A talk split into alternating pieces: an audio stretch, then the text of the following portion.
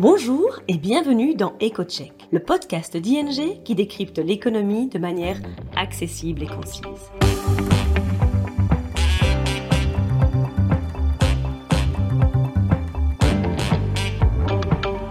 Nos experts économistes se penchent toutes les deux semaines sur le sujet brûlant de l'actualité et on explique les conséquences économiques et financières pour vous ou votre entreprise. Aujourd'hui, votre hôte sera Charlotte de Montpellier, senior économiste chez ING.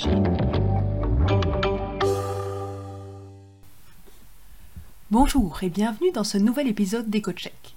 Dans l'épisode précédent de notre podcast, que vous pouvez facilement écouter ou réécouter, nous avions discuté de la probabilité d'une correction du marché immobilier belge.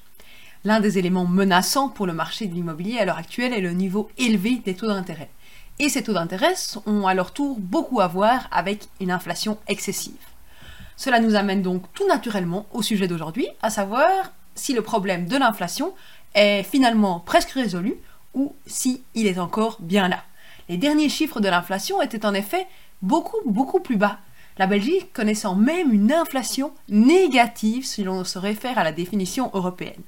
Nous allons donc examiner de plus près les principaux moteurs de l'inflation européenne et belge et leurs évolutions attendues au cours des prochains trimestres.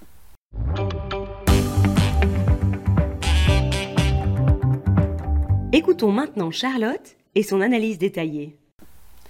Rappelez-vous, tout commence il y a deux ans, vers la fin de la pandémie. L'inflation européenne commençait alors à dépasser l'objectif des 2% de la Banque Centrale Européenne. L'opinion dominante à l'époque était qu'il n'y avait pas de problème. Les banquiers centraux, ainsi que la plupart des économistes, supposaient que la poussée inflationniste était temporaire. Plus précisément, la Banque Centrale Européenne prévoyait, pour la zone euro, une inflation de 1,7% pour 2022 en moyenne et d'à peine 1,6% pour 2023. Cette prévision s'est en fait avérée plutôt très très optimiste, car en 2022, l'inflation moyenne en Europe était supérieure à 8%, et cette année 2023, elle était encore proche de 6%. C'est donc 3 à 4 fois plus que ce qui était initialement prévu. Il s'agit donc bien sûr d'une gigantesque erreur de calcul de la, part de la part de la Banque centrale. Mais il y a quand même des circonstances atténuantes. La guerre en Ukraine était difficilement prévisible et elle a fait exploser les prix de l'énergie, et en particulier ceux du gaz naturel. À un moment donné, les prix du gaz naturel étaient 18 fois plus élevés qu'avant la pandémie.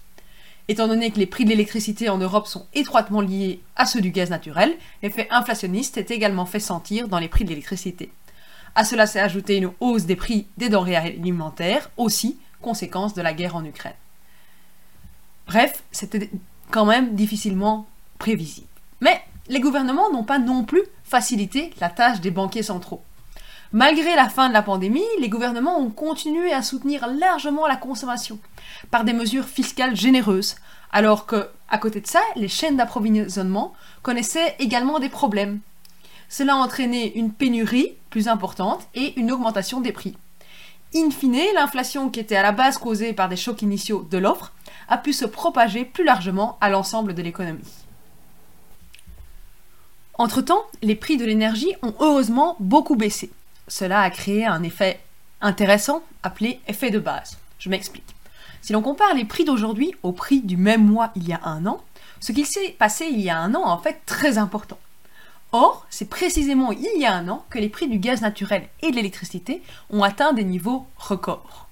Il n'est donc pas étonnant qu'en Belgique, au mois d'octobre 2023, les prix du gaz naturel aient baissé de 77% par rapport à la même époque l'année précédente.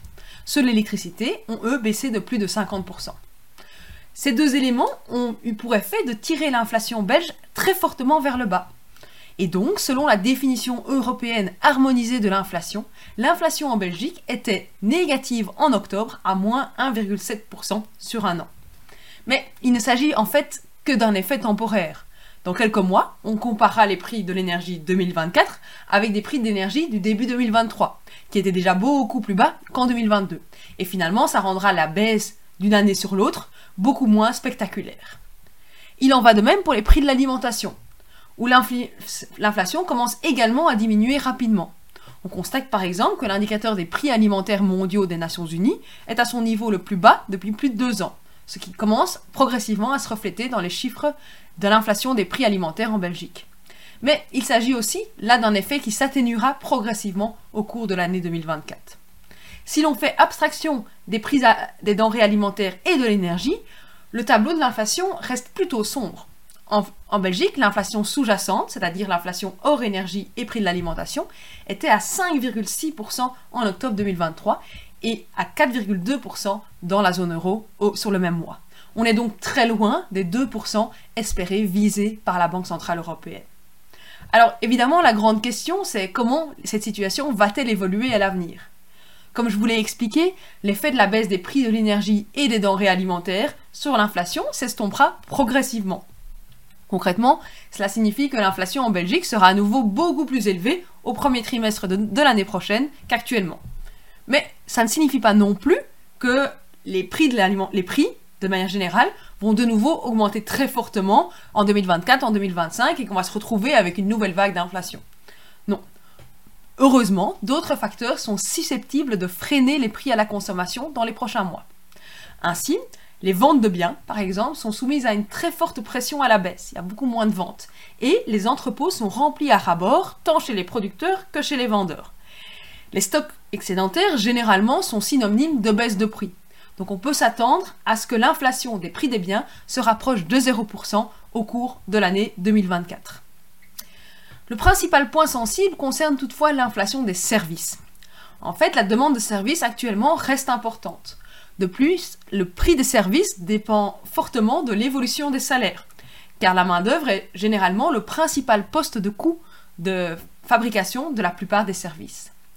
Or, les derniers accords salariaux, notamment dans la zone euro, tournent autour d'une croissance des salaires de l'ordre de 5,5% à 6% sur une année, ce qui est clairement trop élevé pour faire baisser fortement l'inflation des prix des services. Dans ce contexte, il n'est pas surprenant que la Banque centrale européenne préfère attendre de voir un peu comment les choses évoluent avant d'agir davantage. D'une part, il y a un fort ralentissement de la croissance économique, ce qui devrait normalement ralentir l'inflation, mais d'autre part, la tendance à la désinflation n'est pas encore visible partout.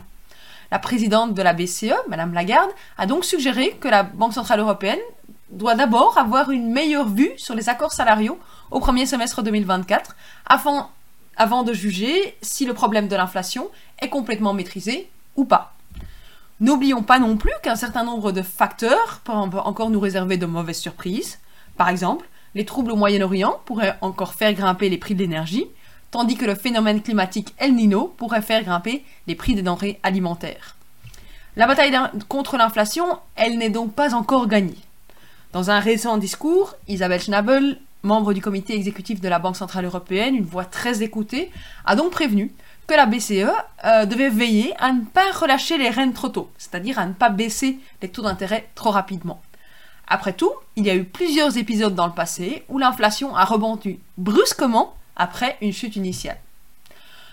Dans ce contexte, nous pensons qu'il faudra attendre au moins jusqu'à l'été 2024 avant que la Banque Centrale Européenne ne commence à réduire ses taux d'intérêt. C'est tout pour cette fois, je vous remercie de votre écoute et vous dis à bientôt pour un prochain podcast. C'est tout pour aujourd'hui. Merci pour votre écoute. N'hésitez pas à suivre notre podcast EcoCheck pour ne manquer aucun épisode. Vous souhaitez en savoir plus sur l'actualité économique et financière Alors rendez-vous sur ing.be slash news et retrouvez toutes les analyses de nos experts.